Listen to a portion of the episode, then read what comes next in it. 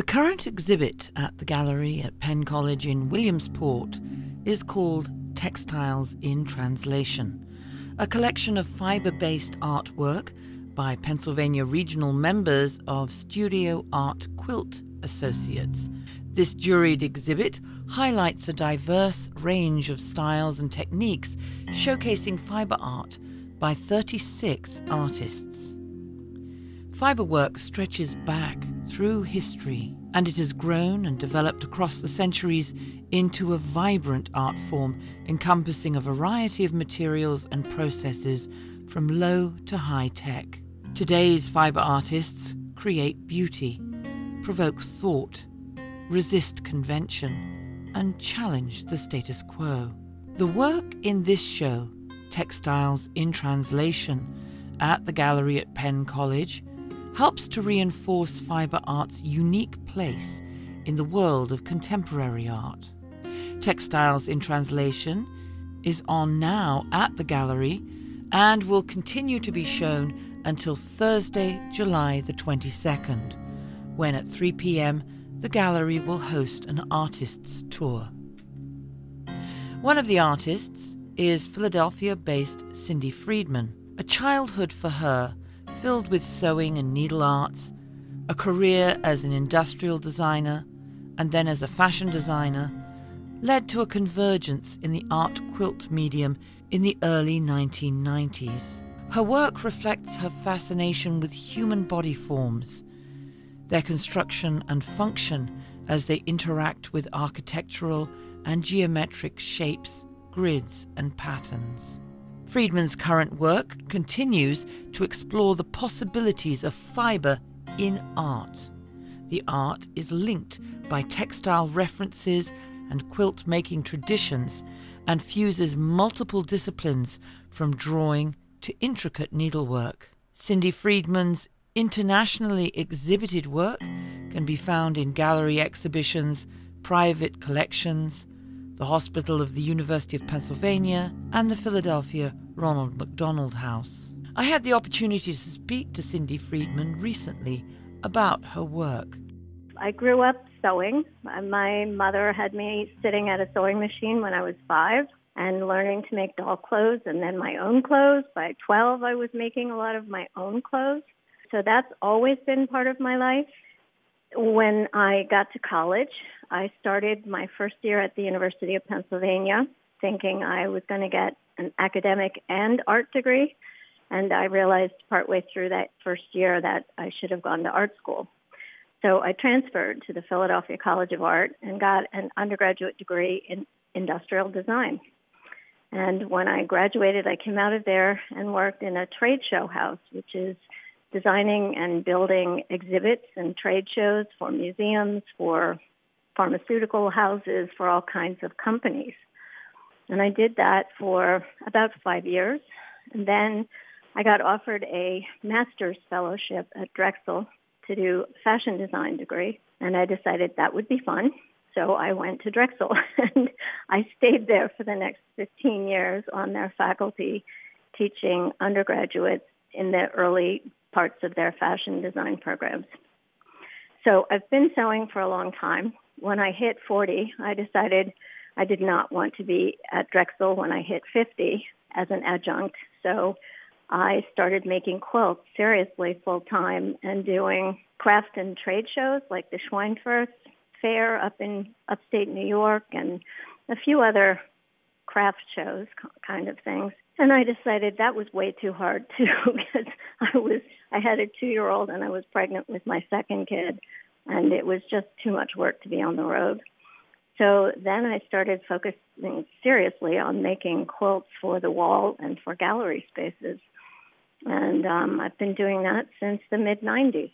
When we say quilting, most people are going to have an instant picture in their mind, which is completely inaccurate. They're going to see the very traditional American quilts with like log cabins. Your quilts, and indeed the quilts of all of the other exhibitors, are really complicated. I'm I'm looking at a picture of your work now, and mm-hmm. I can't even begin to fathom. I sew a little, like most people. I sew a little. I've even attempted quilting.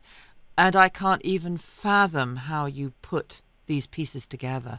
Can you talk a little bit about the process? So, my process has changed over the last 10 years, but for the last 10 years, I've been doing pieces that I call shadowscapes, and they typically involve a human figure and their shadow, or human figures and their shadows, in a given landscape. And I often work from my own photographs. Sometimes I am given a photograph that inspires me. And in that particular case, it's a whole cloth quilt, which means it's one entire piece of silk charmeuse that is dyed in an ombre pattern, which means it goes from a light turquoise to a dark turquoise from edge to edge. And um, I quilted the entire background using templates that I made from my drawings and had them blown up at various sizes. And I transfer that pattern onto the surface of the silk, and then I stitch with my machine through all of those lines, creating the line drawing background. And then all of the figures are appliqued, they're made out of silk organza, which is sheer, transparent, and I trace my drawings onto the silk, and then I put them onto another material that's called Steam-A-Seam Light 2, which is an, a heat fusible, um, and I can put my silk on top of the heat fusible, cut the figures and the appliques out, and then peel them off their paper backing and put them on the silk, which then gets fused on using heat of the iron and then I edge stitch through all layers. So it's typically quilted. It's got a cotton backing, a cotton batting, and then the silk surface. And that's how these guys get made. It's pretty complicated, multi-step process, and I'm happy to share it with anybody who wants to know it. Now, like most sewers, I've worked with silk organza and got into a terrible flub with it with threads everywhere. And I would be terrified of working in this complex pattern with something that is so unforgiving, unstable. I would say. Yeah. Yeah. It, yeah, it's uh, it's an unstable material. But well, pu- there's a couple of tricks that I've learned along the way. When I have my drawings blown up, I usually go to a a reproduction house like Marion Art and Repro is near where I live, and I can hand them an eight and a half by 11 inch drawing done in black ink on clear print, which is sort of a vellum paper, and they can blow them up any percentage I want. So I can blow it up at 200%, 300%, 700%, and I get these wall sized drawings, and then I use those as templates or guides. And the silk organza is actually very stable if you uh, there's a product called spray mount which is a spray adhesive produced by 3m and if you hit your surface of your paper drawing very lightly with a coating of this spray mount it makes it tacky but not adhering and you lay the silk down on top of it and then you can draw on it with pigma pens or other fiber markers and then you have your drawing transferred onto it. And from then, I peel the silk organza off without cutting it out and put it on the Steam-A-Seam material. And you cut it out on the paper backing so it stays stabilized the entire time. The toughest part is when you peel it off the backing and you put it on the surface of the quilt. Yeah, I'll say. I'm looking it's at these. Easier than it sounds. Eh, is it? I'm looking at these and thinking, gosh, I'd be so nervous. I'd be bound to make massive mistake. Quite apart from the beautiful design and the expression you have in your mm. work, which is extraordinary. The imagination that goes into this um, which you. is which is difficult enough for me to fathom. The practicality part just also has, you know, even if I could get there, the thought of, of something like this and making a massive mistake is just. There are no mistakes, there are only learning opportunities. Easy enough to say, but you know, when you've finished a piece and you know there's this massive flaw in it, and you, you can't bear the thought of it because you know where it is. I know, and, you, you, and as long as you don't tell anybody else, they won't see it. The topic of that quilt is Agora Giants. And if you've ever been to the waterfront in Chicago between the Natural Museum of History and the pier, there are a field where it's a park and there are permanent installation of these giant headless torsos that are mounted in concrete blocks into the ground and they just stand there. And we happened to be there one really sunny april and um, i took a picture of my husband there in chicago. And the same artist had offered a traveling exhibition that was on the sidewalk in Montreal, right near the hotel we were staying. My husband's Canadian, and we were visiting his family. And it was the 450th anniversary of the city of Montreal. And she had offered these sculptures as a temporary installation in a, a high rise tower. And they were just standing there. And I went, oh my God, they're the same figures. So I made him go get the picture. and um, I got the the Montreal Agora Giants, and uh, that's why that one is that topic. And it's intricate. One looks at the picture, and there's more and more to see the more you look. Uh, mm-hmm. Uh, there's these wonderful little squares. What looks like squares? Are they stitched on? I, I they're extraordinary. It's a combination of fused on pieces of very thin strips of silk organza, and then I stitch around them. That's amazing. Just Thank just you. incredible work. Thank you. So I've been doing this for a long time, like 35 years. and I am I'm part of SAQA, which is Studio Art Quilt Associates, and I actually at this point I'm on the board of that organization. It's 4,000 people worldwide who do what we do. They work with their hands, they make art with fabric, some of them are two dimensional, some of them are three dimensional. I think there's some three dimensional work in the show.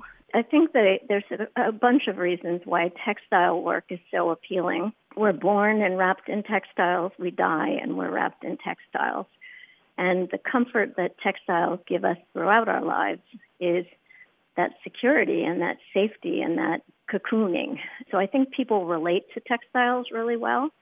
And I also think that um, a lot of people who are creative, and especially women's work, has often dealt with textile work, whether it's making clothes for their family or curtains or whatever, and bed coverings.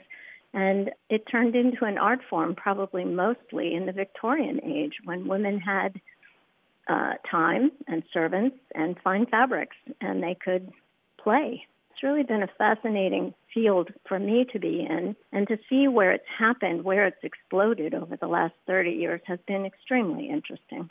So I'm also the um, director right now of a show that's every other year juried at the Wayne Art Center in Wayne, Pennsylvania, and it's called Art Quilt Elements, which you can find online. It's an international juried show of this kind of work. We've been there for this is our 14th show coming up in April of 2022, and we're just starting to open our call for entries in the beginning of July. That's in Wayne? It's in Wayne at the Wayne Art Center, and it happens every other year in the even years, and it's always in the end of March into April and closes in the beginning of May, just before Mother's Day. If somebody comes to the exhibit and thinks to themselves, I've played with textiles, but I really would like to get into this kind of artwork, what do you recommend that they do?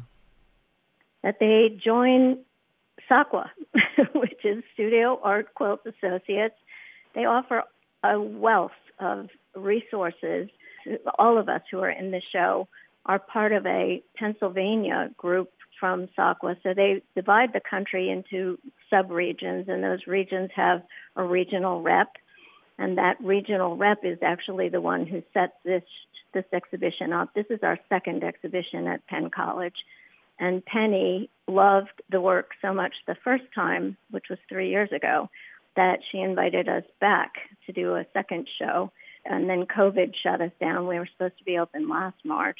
So I'm glad it's finally there and installed and people can visit it. But meanwhile, if somebody really wants to know, there's a lot of ways you can hook up locally, especially during COVID. There are regular Zoom meetings for people who make art quilts where you can show your work. You can get critical feedback if that's what you're interested in. You can get how to and sign up for classes online or in person. Pennsylvania SAQA does a retreat once a year in the fall right near Easton, Pennsylvania. And um, there's all kinds of opportunities for immersing and for learning from people who are doing what you might like to learn how to do. Cindy Friedman, one of the fibre artists whose work is being featured at the current exhibit at the gallery at Penn College. You can see Cindy Friedman's work as well as the work of other artists at the gallery at Penn College. Textiles in Translation runs at the gallery until Thursday, July the 22nd, with an artists' tour offered on that day at 3 p.m. The gallery at Penn College is on the third floor of the Madigan Library at Penn College in Williamsport. And you can visit the gallery Tuesday through Thursday, 10 a.m. to 5 p.m., Sundays, 1 to 4 p.m. And you can also visit Textiles in Translation virtually at pct.edu slash gallery. Many thanks to Cindy Friedman. And thanks to you, WVIA's Fiona Powell.